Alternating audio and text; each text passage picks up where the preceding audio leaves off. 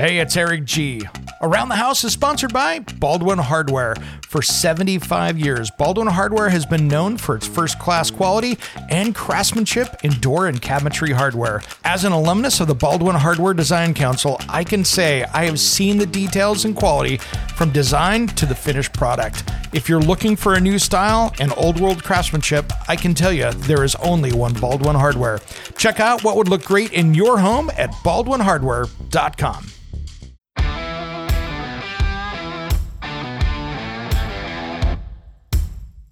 When it comes to remodeling and renovating your home, there is no better show on your radio. This is Around the House with Eric G. Everybody stop what you're doing, please! From your back fence to the sidewalk, Eric will tell you how to keep it all in tip top shape while helping you save a buck while doing it. If you like DIY projects, it takes a lot of practice to get good at it, and Eric is here to guide the way. These are the wrong plans. These are the old plans. All that and more on the fastest two hours of home improvement radio. Stop it! Stop what you're doing! Welcome to Around the House with Eric G.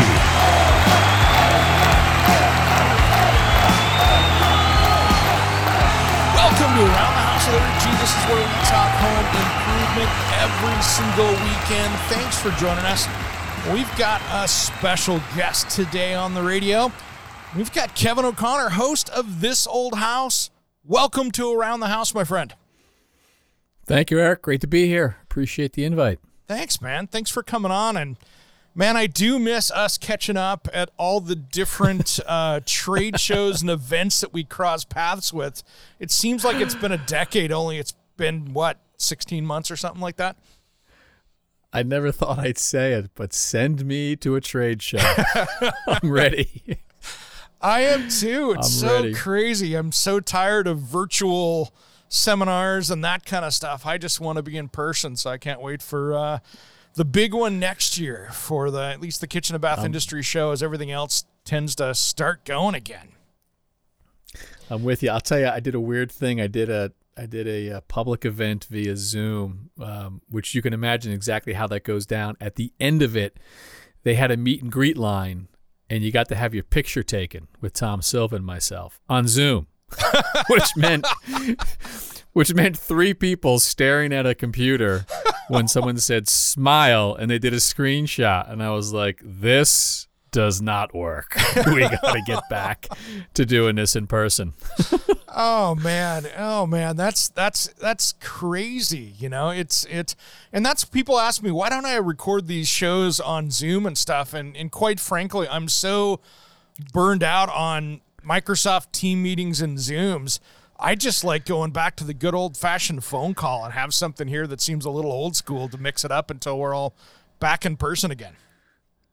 Works for me. Here we are. Oh yeah, well, you guys just are kind of wrapping up season what 41 on this old house.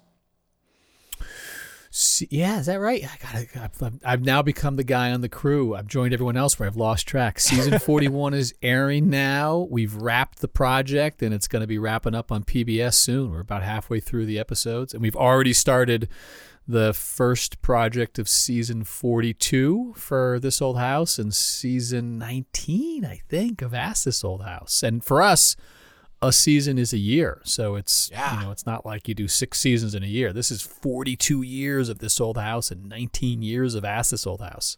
You know, I have to give a lot of credit to this old house season two because I don't think I'd be in the home improvement design and construction industry. And I've told you this story before, and it's been a while since you've been on the show, so I'll catch some of our newer people up to date. But uh, my dad got a hold of uh, the TV station there in Boston when I was probably 11 or 12 years old on season two and actually ordered and had, you know, via the mail, ordered the blueprints for that house and they shipped them out. And uh, I, as a little kid, sat there and watched the show with the blueprints and followed along. And I'll be honest, I have to give a lot of credit to the the history of this old house to uh, helping me get where I am today because it's just such an honest, real show. And uh, it's the uh, it's the original, as far as I'm concerned, of uh, home improvement television. Well, I'm in the same boat as you, Eric. I mean, I grew up watching it as well, and uh, I never went into the trades professionally, but you know, I did the same thing. I, I, you know, hunted it down and watched every episode, and watched it with my dad, my brothers. Even fought my college roommates for the remotes, you know, to try to switch off the basketball game to this old house uh, in the dorm room, and. Uh, well, I mean, it worked out differently for me because now I'm the damn host of the thing, but uh, only because I grew up watching it and loved it and just had a passion for it. That's awesome. Yeah, it kind of got me in trouble the other day, though. I was sitting there. I'd uh, Comcast had sent me this new TV streaming box to try out for an interview, and uh, I realized that I had plugged it in and had found on one of the stations a this old house channel that just all it is is this old house. And every time I was in, I've been busy.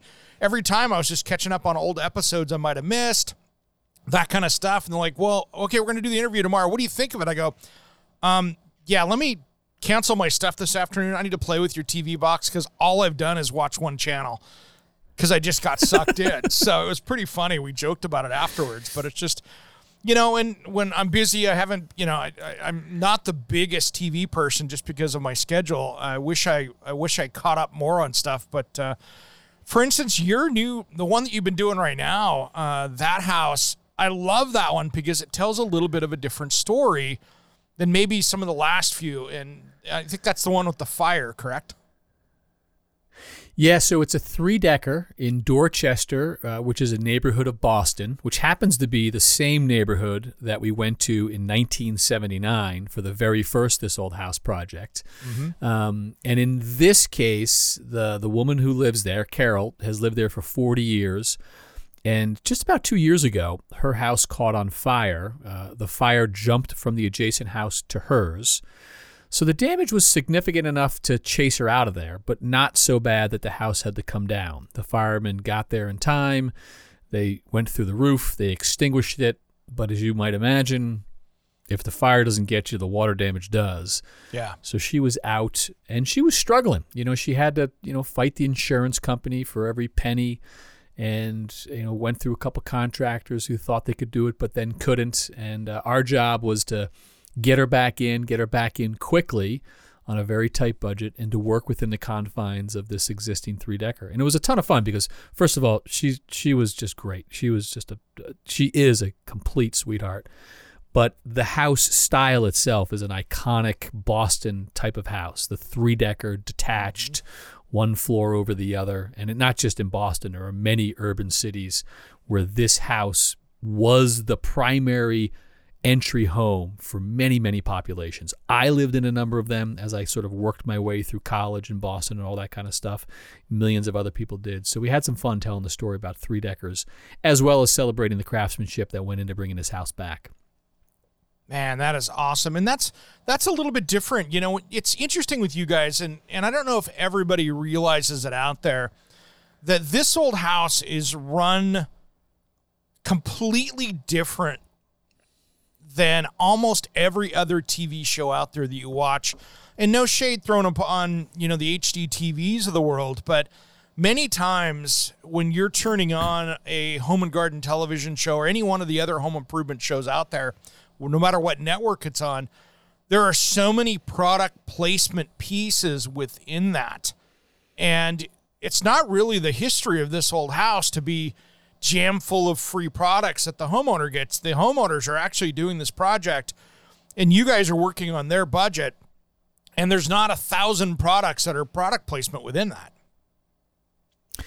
It's true. The homeowners are on the hook for the entire cost of the project. Uh, we don't sign up with them unless they're committed to paying for what they're asking the contractors to build or to renovate. Um, there are certainly lots of companies, particularly in this day and age, who want to throw product at us and at the homeowners, and it's permitted. But you know, because we're PBS, we're not allowed to show the brand name. We're not allowed to talk about them in qualifying terms. We're not gratuitous about it, and it's also part of our DNA. You know, which is it's about the craftsmanship. It's about the right decisions. It's about finding the compromise between you know budget and what you want. Um, and that's our editorial focus, and that has always been our editorial focus. We're fortunate that I think we came up at an era before all of that social media and product placement became so ubiquitous. And we're just fortunate that we work with the people that we work with. I mean, you can understand, Richard Trethewey, who's our plumbing contractor, has been on the show for 42 years. Yeah. Tommy Silva has been on the show for 35 years. I mean, you know, we're still working with some of the originals, and it's just the way we operate. This is about, you know, real homeowners, but most importantly, about real contractors performing the work that they do day in and day out. I'm the only guy on the on the TV crew who doesn't practice a trade professionally, you know, and that's the host's job. You know, I'm the guy who asks the questions. I'm supposed to ask Tommy and Richard and Jen and Mark and Mauro and Heath, you know, what's going on and how do you do it? So that's a, we've got a culture that serves us well, particularly today when the temptation to be assaulted with free stuff or to talk about something because a sponsor has pushed it or paid for it um, is very ever present. We're fortunate that we don't have to do that. Yeah, it's great. It's great. And it just keeps the show very honest, which I love because, you know, there's just such great information in there. And all of a sudden, it seems like you just joined that show the other day. But to be honest, if you look back, you're the longest running host of this old house. That's kind of crazy. I remember when they asked me to, to join the crew, I figured I'd be the shortest running host. In fact, I told my boss at the company that I was leaving. I was like, hold my seat. I'll be back in six months. Uh, I hope my name's not still on a chair in a cube at the bank because it's been 19 years. But uh, yeah, that that's uh, it blows my mind, but it's also you know it's an honor and it's a real blessing to think that I get to still do what I do. Well, and you you started out as a homeowner on Ask This Old House. That was almost a defunct kind of just trial, wasn't it? You were there, and they just you know all of a sudden you're now the host. Yeah, it's true. Um, it, that was 2003, and the funny thing is, Ask This Old House wasn't even on the air yet. No one knew outside of the production team that it was being mm-hmm. produced. It was a new idea. Same guys, but instead of big projects from beginning to end over the course of a year, smaller projects where Tommy um, or Rich would go and ring a doorbell and solve a small problem for a homeowner. And that's what my wife and I were doing. We're fixing up a two family, our first house, right after we got married, complete wreck barely livable, you know, no working kitchen, one working bathroom, that kind of stuff. And as soon as we ran into a jam, having grown up with the show as a kid like you, I, you know, I don't know why we thought we would do it, but we wrote a letter to the magazine looking for some historical detail, some insight on how to replicate a historical detail. It turns out that that's what the producers for the forthcoming Ask This Old House series were using was the magazine's mailbag to kind of find prospective homeowners to ring the doorbell. And when they called and said, "Hey, can we come to the house?" I was like, "I don't know what you want to do here because we're not, you know, we don't have the money for you guys to renovate the whole place." But when I heard them say they're bringing Tommy Silva, I was like, oh, "I don't care what you're going to do here. Just bring Tommy, and I'll be here tomorrow morning." Yeah. So they came and we filmed this thing and it worked. And then just out of the blue, they're like, "Yeah, how'd you like to how'd you like to host both shows?" And I was like, um, "Yes." yeah, that had to have been a that had to have been a hard one though, because you know you had your own career in, in banking, right? That you were you were doing as your nine to five. Uh, yeah, I mean it. It, it wasn't like a slam dunk yes, but it was pretty close to a slam dunk yes. I mean, you remember that time in your life. You're young. You just got married. You're mm-hmm. kind of dumb. It like the world's your oyster. Yep. And I, yeah, I had a banking career, but you know, I also had a business degree and I had a college education and I had a story to tell why I was leaving. You know, it wasn't like I told my boss, I'm out of here. you know, I said, hey, listen, I got this crazy opportunity. And he's like, really? Like, he literally was like, wait, what are you going to do? And I said, I'm going to host a show. He goes, I don't get it. Like, what are you going to do? And I said, I'm going to host the show. Like, I'm going to be Steve yeah. Thomas. And he's like, I don't get it. What, what's Steve going to do? I was like, he's leaving. It's me. Anyway, my point is, it was a little bit of a leap, but I was like, what the heck? They're asking me to be the host of this old house. Like, if it blows up in six months, I got a good story to tell people over a beer. And yep. I'll go back to banking. It'll always be there. And it didn't work out that way. And I'm glad it didn't. But, um, it, it, it was a no brainer in some respects, and it was an easier decision than you might think. Oh yeah, it's that would have been such an honor. I can totally see, you know, where you and I are similar age that uh, with that history of of that uh, of that whole franchise, and then asking to be the quarterback, you know, to to tell this to help tell the story of the work as all the masters are working around you. What not a great opportunity. Yeah, just to be clear, the host is more of like the water boy and not the quarterback. I'm, I'm kind of running out there just delivering stuff so Tom Silva can shine when he you know talks to the camera or talks to me.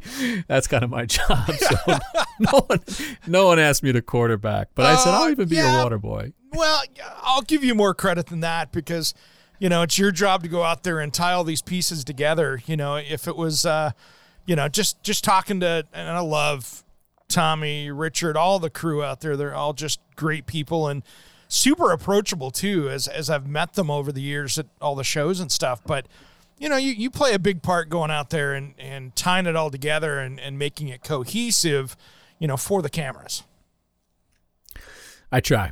Uh, and you're right; they are super approachable. They're very down to earth. They are who they are. They're, they're still contractors who happen to, you know, do TV as a sort of a part-time job almost. So it makes it really easy when you work with people who are as humble and as gifted as they are. It's it's So what was easy it- to be in their company. Yeah, what was it like this last year with trying to film with with all the the restrictions of COVID? I mean, that's that's a first for for you guys, and uh, trying to trying to weave that uh, weave of the rules and making television. It had to be difficult. It wasn't easy, but I will say that we had it easier than than many other industries. I would think. You know, we were shut down for some time, and we were shut down primarily because of the television production. As you know, in many states, construction got shut down but reopened very quickly as essential service. And so the contractors who we were working with at the time, we were with Jeff Sweenor, uh, our brilliant contractor out of Rhode Island, working on a project down in Narragansett he was shut down, I think, for maybe 10 days, and he was back up and running. He literally had to kind of find porta potties that had sanitation wash stations.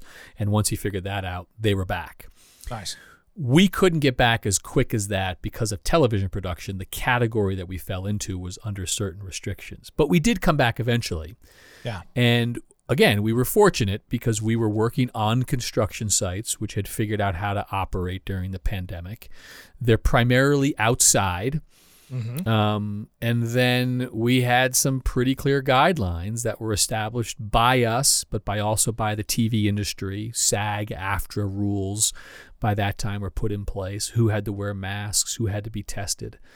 And uh, we were pretty efficient. You know, we were on the job site, and if you were on camera, your mask came off.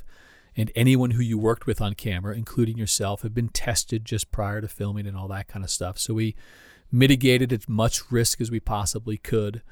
Uh, we worked with people who were, you know, well versed in what they had to do because the construction guys had been at it for months at that point. We didn't have any infections. We didn't have any spread. Um, we did from time to time have to explain to the audience why there was a slight delay in the schedule, but we ended up producing all of the episodes for the season and delivering them on time. We had to explain to them, you know, why people were seeing us without masks. But, you know, social media allows you to communicate directly and immediately. So we use those tools to get it done.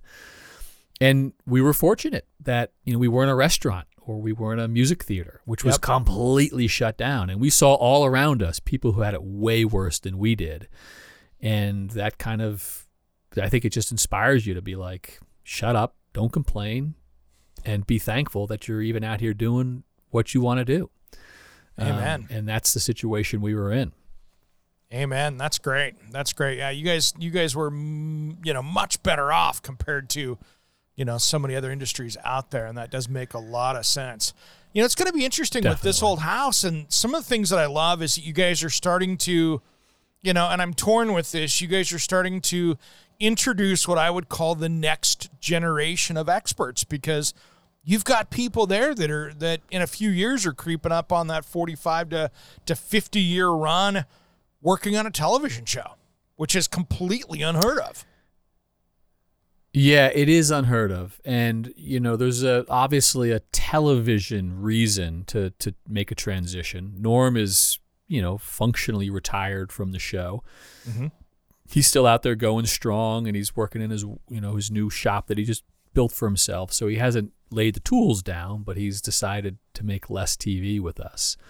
Um, you know, so that's a reality. But it shoehorns beautifully with a big problem in the industry, which you're familiar with, that contractors have to address, and we have to address it as well. And that's how are the tradespeople like Richard Trethewey, who's a fourth generation plumber, who learned it from his father and his grandfather.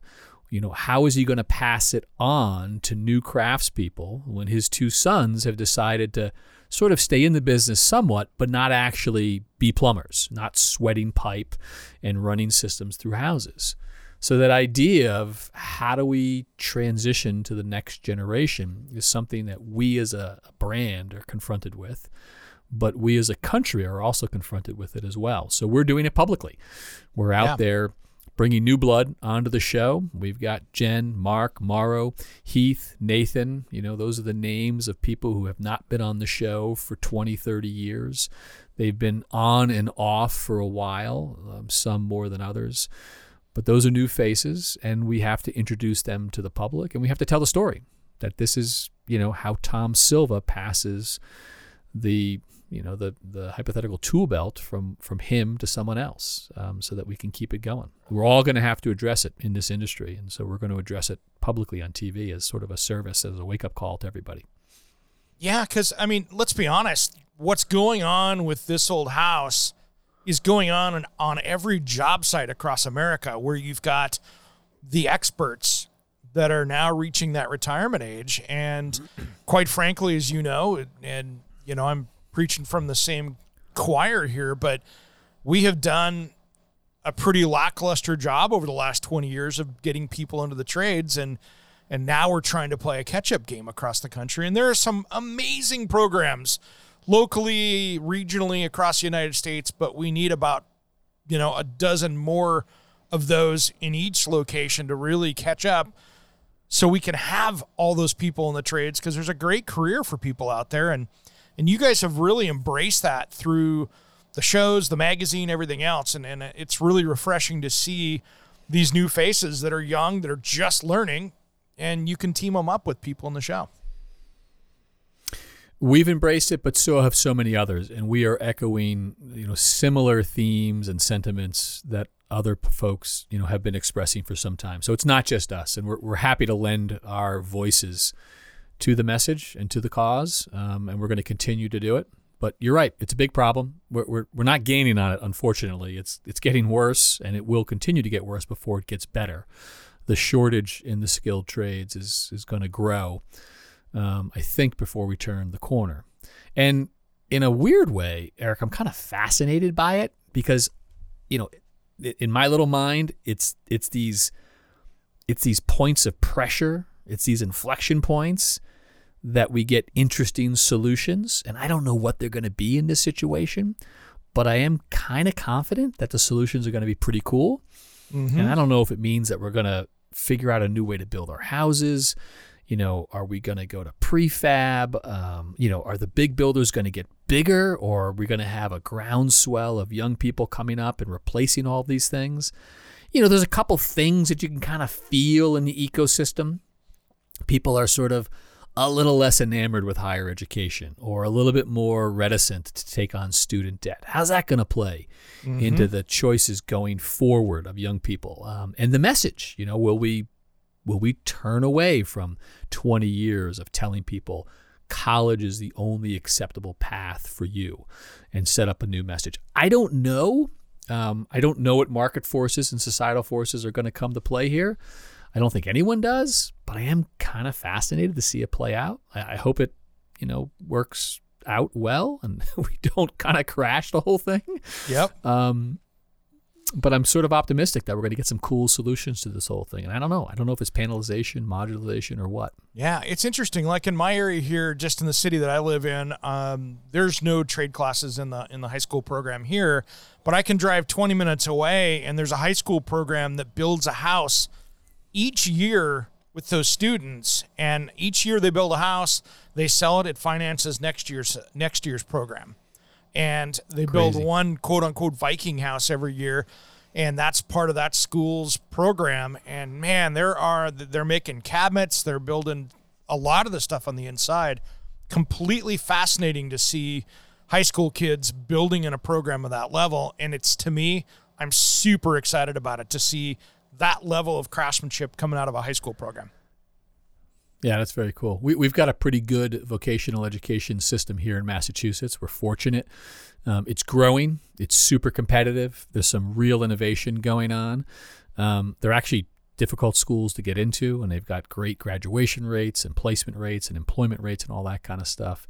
Um, and it's not all the trades that you and I, you know, traditionally think of. It's things like veterinarian schools and s- courses and stuff like that. But good ideas have a way of catching on and spreading.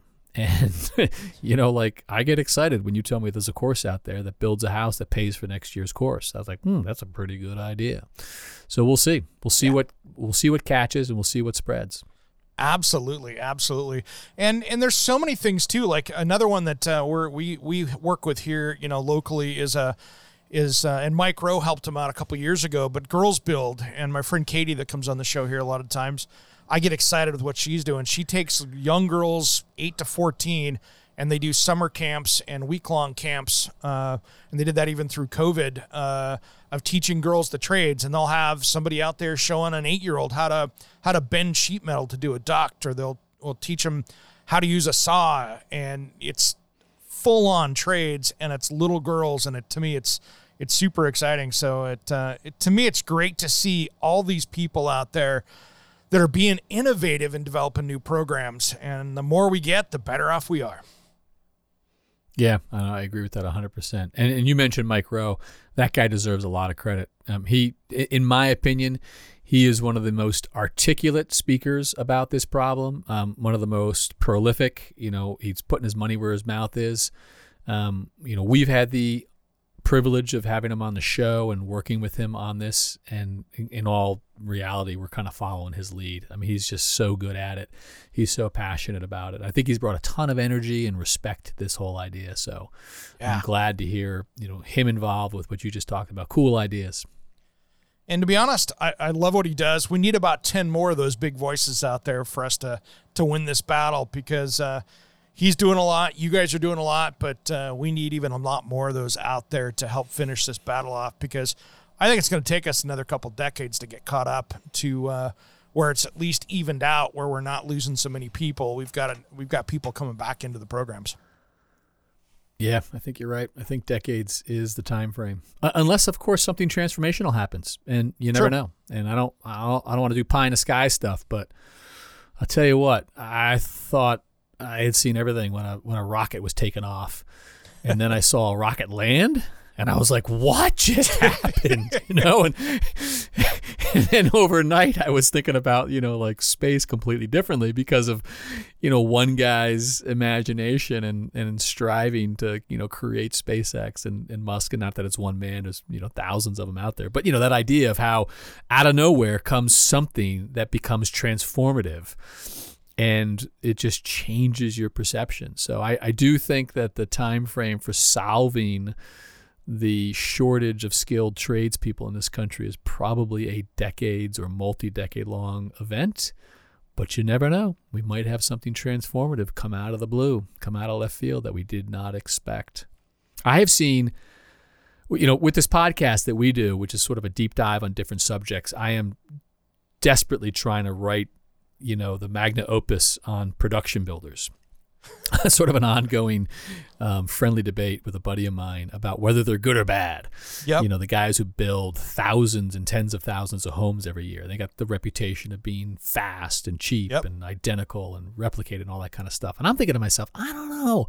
I don't know. They seem to be, you know, it's it's kind of like saying McDonald's is awful and how terrible they are, but then you can't wrap your head around the fact that they sell a billion hamburgers. And you're like, well, if they're so bad, why do people keep buying them? Like maybe we're just thinking about it the wrong way. And I know that we can say that they're unhealthy, whatever, but still they sell a billion hamburgers. Exactly. So what is it about these production builders? And you know, the more I dig into it, it's not resolved, but the more I dig into it, I'm like, wow wow, there's a lot of innovation going on out there. Like these guys have got to figure out how to build a thousand homes. and to meet code. Build them well, build them fast, make them affordable, develop neighborhoods. Yep. And it's amazing when you dig into it. And I'm starting to wonder, you know, if a lot of this stuff doesn't end up getting solved with some of these people trying to solve a different problem, which is, you know, how do we build when there's a shortage of labor? Well, maybe we have to figure out a different way to do it. Have you looked into the panelization? Oh, I mean, the, it's crazy, right? I mean, people building walls on a factory floor and then traditional stick frame carpenters and general contractors ordering up pre-made walls. Gosh darn it, it makes a ton of sense. It makes a ton of sense. Send me a wall. I've got the blueprints, I've got the CAD file.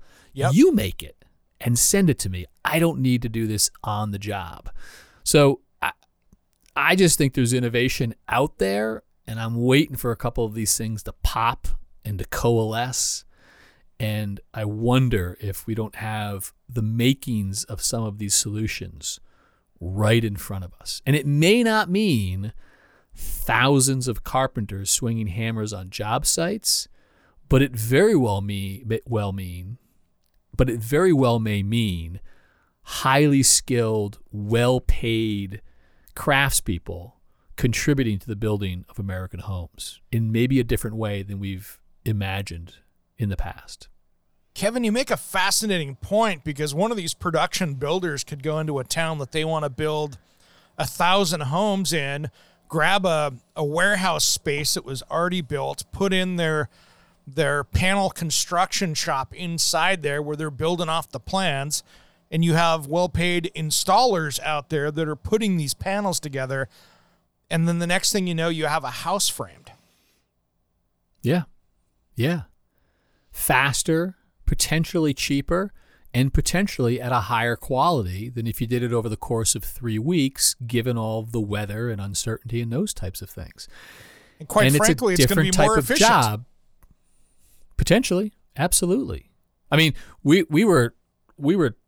I, I've I've got a buddy who works with me on on the uh, on the podcast, Chris Ermides. You know him, and and you know he and I talk about this quite a bit, and you know he's literally talking to some of these panelization guys. He went down and saw one of these facilities, bunch of old, not old age wise, but former framers, you know, who worked on the job site in the traditional way that you and I are familiar with, who've now moved inside under roof to create wall panels in a panelization company.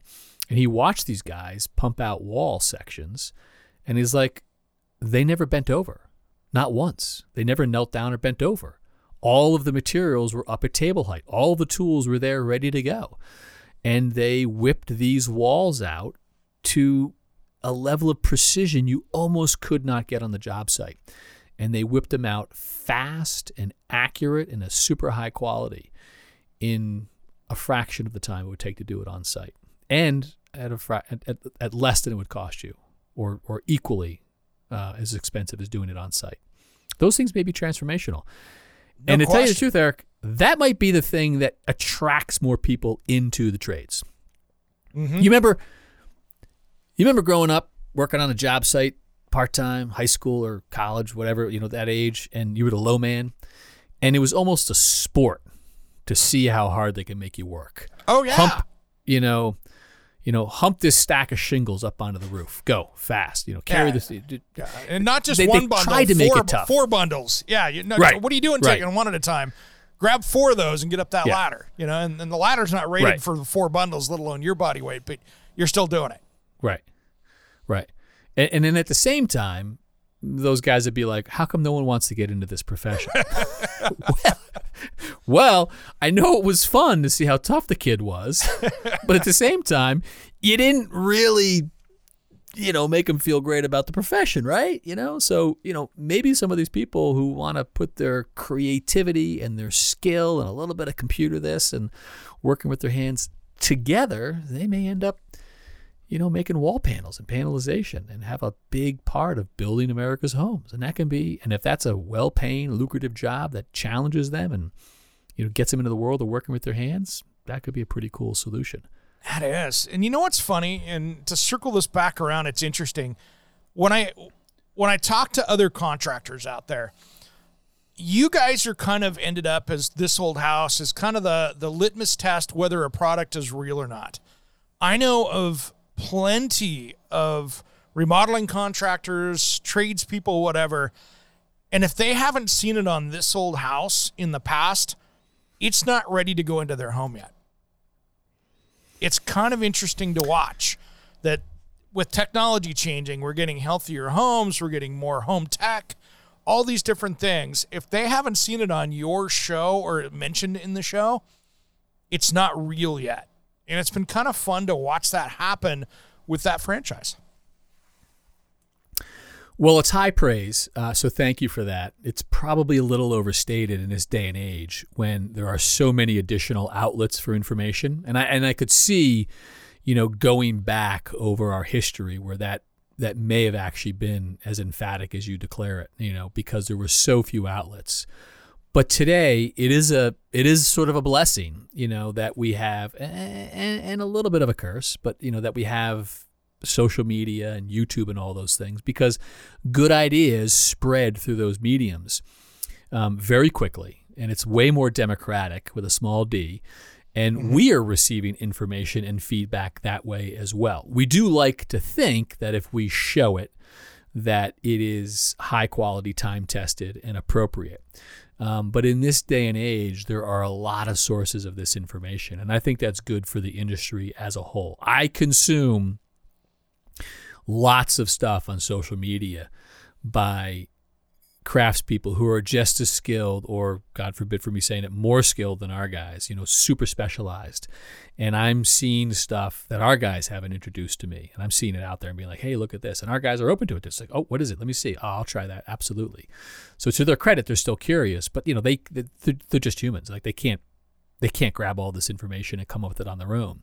Oh, so no. we're good that there's this feedback loop now that's been established by social media um, and the internet that really helps the profession quite a bit. Yeah, I've found some great products on other social media channels as well that, uh, you know, following these people, and I'm not going to name any names out there because that's not the point, but there's people I've followed. I'm like, ooh, what's that? Oh, that's cool. Sure. And, yeah. you, you know, oh, yeah, or. Totally I had an interview that I'm like, are you kidding me? This I was talking to a technology guy, and you know I've taught technology classes for NHB, but you know learning about products that can pr- predict a electrical fire in a house and that technology is out there now so it's it's really fun and exciting to see especially on the home tech front where that's going and we're just kind of at the infancy of it now but over the next number of years i think the home tech front is going to be it's going to make our lives more comfortable, but a lot more safer as well. And I'm sure you guys are with home technology. It's got to be tough because you guys have such a history to the show to put something on there that's, of course, tried and true, even though it's new, and trying to weave in the weave in and weave out the okay, this is a this is a real product versus. I hate to use snake oil, but there's plenty of snake oil out there as well. That's got to be a huge responsibility. It's it's a little harder to do these days than it was back in the day because to your point about the sophistication of the technology, how quickly it's being sort of put onto the market, but also how new it is. And you know, uh, you know, Tommy will talk about the benefits of of building paper, of tar paper, you know, and it's and it's because he's had 40 years of experience working with it. And before him, people have had decades working with it and they can talk about it. They've taken apart houses and they've seen it still there, you know, so you have that sort of multi decade feedback that says it works. And now there's stuff that was invented 12 months ago and is on market two months ago. And you're like, wow, it sounds like a really good idea. I mean, could you imagine being able to replace all of the vent louvers on your forced hot air, air con- central air conditioning system, replace all of the louvers with a louver, um, a little grate that has a little motor in it and is controlled by a central processing unit on your phone that can balance the airflow to every room. So now you can take a one zone system and effectively turn it into a multi zone system that's smart enough not to over pressurize one room at the expense of another room, right? It's a lot more sophisticated yeah. than you just slapping a piece of cardboard in front of one of these registers. well, you're like, gosh darn it, that's a really good idea. And I get why that's going to work. we are probably going to talk about it. It's just a little bit more risky because it's only been around for a year or two. Yeah. Um, and we're not quite sure what are all the bugs that are going to, you know, pop up over time. So I, fortunately, our audience is pretty sophisticated and, and they're, they're generally very nice people. They're kind of forgiving. So I think they know that when it comes to the tech stuff, that our standard of you know decades of proven feedback is not necessarily what we're going to be working with with some of these new technologies. We do try to vet them as best we can, but Oh, we yeah. can't always tell you that they're time tested. Well, great example. Uh, just last week, I had a new. Um, I'll throw the brand out there because it makes a little difference on my discussion. This Carrier Infinity heating and cooling system in my house, and not sponsored comment here, but just it's just what it is. And I watched it do its setup, and it's going through and testing what the maximum velocity of my existing ducts are with the vents all the way open, Yeah. and it's fine tuning itself within the computers. And compared to the system that I had before that was pretty much off on, you know, I'm a technology expert. I'm watching this go on, go, holy smokes, this thing is literally like a brand new car. It's setting it up itself up for the engine to be running at, at max efficiency. And that's the way many of these new systems are now. And it's it's changing so much each and every year. You guys always are bringing that new stuff out, which to me is is fun and enjoyable in the trade. Somebody to be able to watch it, let alone just being a homeowner that's that's never seen anything like that in the past. Yeah, I, I'm with you. That stuff gets me excited too. Richard Trethewey, our, our um, plumber, heating, and cooling contractor, brings us that stuff all the time. His son, Ross, who's on the show um, quite frequently, um, who didn't go into plumbing but became a mechanical engineer and now designs um, these heating and cooling systems for clients. So he's very much in the trade. You know, the two of them are sort of the yin and yang of the stuff. And to get into that and to hear about these technologies, I mean, it's miraculous, right? To hear about the progression of heat pump technology, which is a good idea, but never really worked in super cold climates, and now it's working, you know, below zero, is Yep. able to extract heat from more and more remote temperatures is remarkable. Sophisticated systems, to your point, where the, the system learns and it balances itself. You know, the ability to send different amounts of refrigerant to different condensers throughout the house to help control um, the comfort in the house. I mean, when Richard, I mean, you can see him light up with this stuff. Like, when he talks about a system that's so sophisticated that can tell that, you know, at midday it is warmer on the south side of the house because of the sun's orientation. and the system is able to capture heat from that side of the house and deliver it to the north side of the house and never have to spend energy to make heat, to simply go and move latent heat from one side of the house to the other, that a system could be in your house, be that sophisticated, and deliver that level of comfort and intelligence to you, it's marvelous. It's absolutely marvelous. And it's one of the reasons why, you know, our houses are more efficient than they've ever been, why we're using less energy in ever increasingly bigger houses. Um, it's transformational to the industry. And that kind of stuff, we love telling that story. Yeah, that's exciting stuff. It's exciting stuff. Well, Kevin, what do you see coming up on this old house? Anything uh, exciting? You guys have added the podcast recently. I mean, it's been crushing it out there on the numbers I'm seeing. Uh, what else you guys got going on? Yeah, so we just we just dropped episode one of season two of the podcast, which is called Clear Story. Um, that hit last week, and we were shut down a little bit in production because of COVID. We came back out of that. and We got a whole new season um, on its way, and we paid a nod to COVID. The first episode is actually about how the pandemic might transform the way we live. Um, I'm sitting in a basement that I converted to a little home studio because I can no longer record the podcast at a professional studio. So we're all familiar with those ideas Sure. the home office in the bedroom or the school that's you know the dining room that's been turned into a school for our kids but you know what i don't think people realize is that we've had you know four to six major pandemics in this country over the last couple hundred years and each one of those things has actually affected the way our houses are built our cities are laid out our municipal systems are put together So Clear Story starts with that, and then it goes into other subjects like the world's most used construction material. Any guesses as to what it is, Eric? Boy, I'm going to say it's probably wood, but I'm guessing. So it's a good guess, but it's wrong. It's concrete of all There we go. things that you can imagine. Yep. It's sort of everywhere. And so we'll talk about how it's used everywhere, how its use is growing. But think about this. It's also ancient, right? It's thousands of years old. True. And believe it or not, like the Romans were building stuff.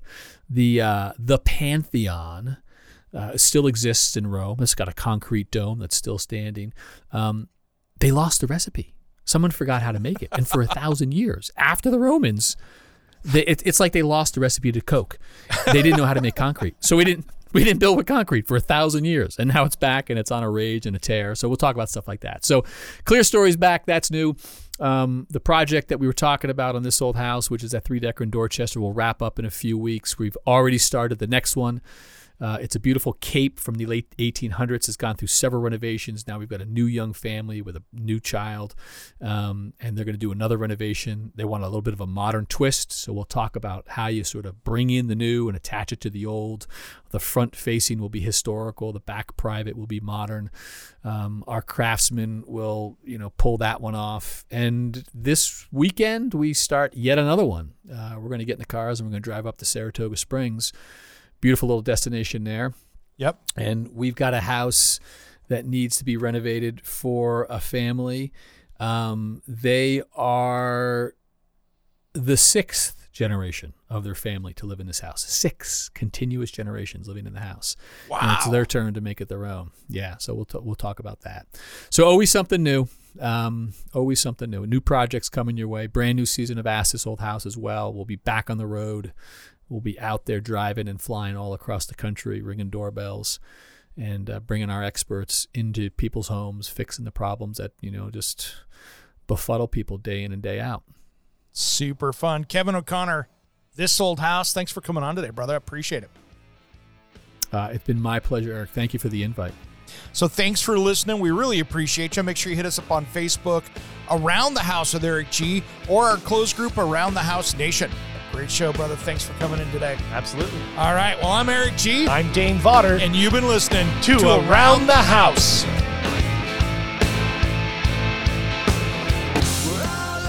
Around the House with Eric G is produced by, designed by Eric G, in association with Salem Media, and distributed nationally by the Sun Broadcast Group. All rights reserved. Copyright designed by Eric G.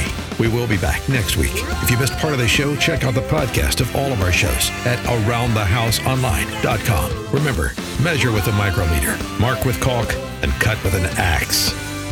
Thanks for listening to Around the House.